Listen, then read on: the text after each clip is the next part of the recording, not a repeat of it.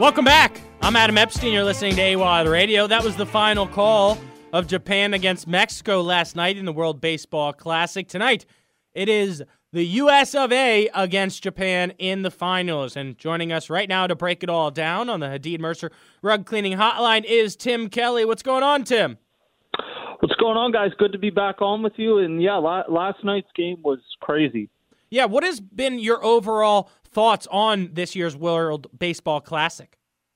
It's been great. I mean, I, I know there's some people that obviously Edwin Diaz and Jose Altuve. That's been unfortunate that they had injuries, but yeah. the quality of these games has been so good. Especially like how many times do you watch a game in Miami and there's like eight thousand fans in the stands, and you compare that to this, where these countries take this so passionately. The U.S. does, but not probably to the same extent that Japan, Mexico, Venezuela, Dominican Republic, Puerto Rico, uh, not to the same extent that they do. So it, it's really been fun seeing the passion for the sport around the world and seeing guys like Shohei Ohtani, like Mike Trout, that maybe their professional teams aren't always in the playoffs or ever in the playoffs, but uh, they've been part of big teams and had a chance to have big moments here. I, I, totally agree with you with the fans in the stands. I mean, that's the biggest thing is that they're showing up and showing out, and the ratings across the globe have been great. But how would you make the argument uh, that why is the World Baseball Classic good for the sport of baseball, and how can MLB use this to their advantage?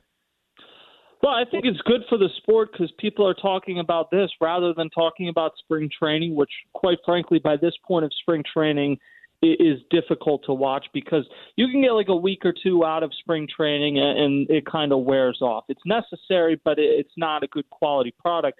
Instead, you've jumped into what is essentially the baseball Olympics and you found that energy. In terms of uh, how baseball can capitalize on this, I don't think that you can replicate it over a 162 game season, but I do think that the energy in the stands and the energy from the players and the emotion shown from the players is something we've seen increase over the past few years as you've gotten away from oh don't show the pitcher up or do whatever. No the, when you have a big play and a big moment you should celebrate it and it should be fun. And I, I think clearly that is what the majority of fans want. Randy Arozarena last night robbing that home run and then uh, just staring at the camera blank face. It, it was a great moment Tim Kelly with us here on the Hadid Mercer Rug Cleaning Hotline, editorial director at Phillies Nation, also on staff here at Audacy Sports as our MLB insider. You can follow him on social media at Tim Kelly Sports. All right, Tim, what is the scouting report for tonight's game, USA against Japan in the finals? Well, I would say uh, Inanga Shota, Manga Shota, excuse me, is getting the ball. He's a lefty for Japan. But the scouting report is that Yu Darvish and potentially Shohei Ohtani are looming to pitch. So I think you want to get out to an early lead. And in general, the USA is not built to win these games three to two. Like eh, the USA is built to win these games eleven to eight or something like that. So I'd say it's probably going to have to be a pretty similar similar formula to what Japan won by last night. Except obviously in this case, the United States does not want Japan to come out on the positive end. But it's going to be back and forth. There's going to be peaks and valleys in this game but I think you need your your big stars to show out offensively. We've seen it though. Japan has a loaded team, and it, it would not surprise me in the least if they win this game. I mean, it just feels like the perfect matchup. I mean, how huge is this? You get USA in, against Japan, and in terms of ratings, everyone's already saying it's going to be the most watched baseball game ever.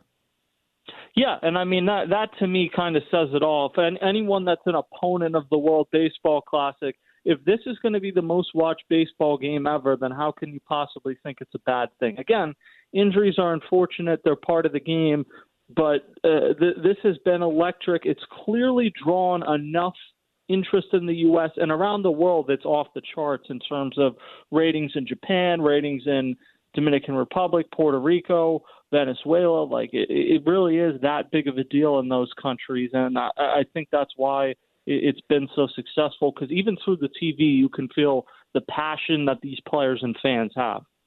Who has been your most favorite player to watch on USA? You know, a guy that's not getting enough love. Everyone's talking about Trout and Trea Turner. Well, yeah, I mean, obviously Trea Turner has been insane. I think Tim Anderson shifting from shortstop to second base has done an excellent job for Team USA, and in general, he's just kind of uh, an underrated player. So I'd probably lean him. Everyone else on the team, like, is a borderline Hall of Fame player. Nolan Arenado, Paul Goldschmidt, Yeah. go down the list. Like you, Mike Trout, obviously.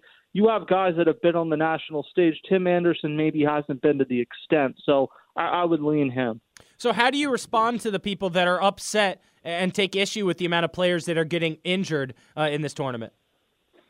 I mean, I really my answer is it is what it is. Like the, the players were not forced to do this, but I understand why you want to play in this, and I, I think it has had a net positive effect. The Jose Altuve injury is unfortunate. Uh, that is part of baseball, and probably something needs to be done in terms of getting better equipment because there's too many players missing significant chunks of the season. Last year on the Phillies alone, you had Jean Segura and Bryce Harper suffer that same injury. So something needs to be done on that. I kind of think the Edwin Diaz thing is just a, a fluky thing that happened, and I, I like you wouldn't have been celebrating in spring training, but if it gave out just doing that, it, it does make me wonder would have given out at some point uh, uh, otherwise. So I think the it it has been a net positive for the World Baseball Classic, even if you've had some unfortunate injuries. Tim Kelly, our Audacy MLB insider, follow him on social media at Tim Kelly Sports. So. With opening day next Thursday, what are the biggest storylines in your mind going into the 2023 season? I think it has to be the pitch clock and just some of the general changes that have been made rules wise. Now, Evan Drellich of The Athletic reported last night that they're kind of reviewing a few things before the season starts. Like, part of me wonders maybe the pitch clock should be 20 seconds instead of 15. Mm. Maybe you don't need it in the ninth inning or in the postseason. Like, those are interesting debates to have. But in general, I think the game is going to be sped up. And for as much as these World Baseball Classic games have been fun, like you can do three and a half or four hours or whatever, three, hours and 15 minutes in a game of that magnitude. That isn't necessarily what you want on April 18th, though. So I, I think speeding the game up will have a, a net positive effect on the product of the game. But it is important to find that balance, and I think that's something that will be debated throughout this season. Yeah, Tim, I totally agree with your point right there. I mean, no needs for a pitch clock in the ninth inning or the postseason. How likely is it that the MLB will make adjustments ahead of the season? I think at some point you're going to, whether it's before the season, after this season, whatever the case may be, there's going to be some adjustments made. Uh, people seem to like the pitch clock, and I, I, I'm one of them. But I do think there, there's room to debate. Like, should there be a little bit longer? Should it change based off of uh, who's on base, whether someone's on base or not, or what inning it is? I, I think that's a discussion worth having. Tim, great stuff as always, man. I appreciate you taking the time to join the show today.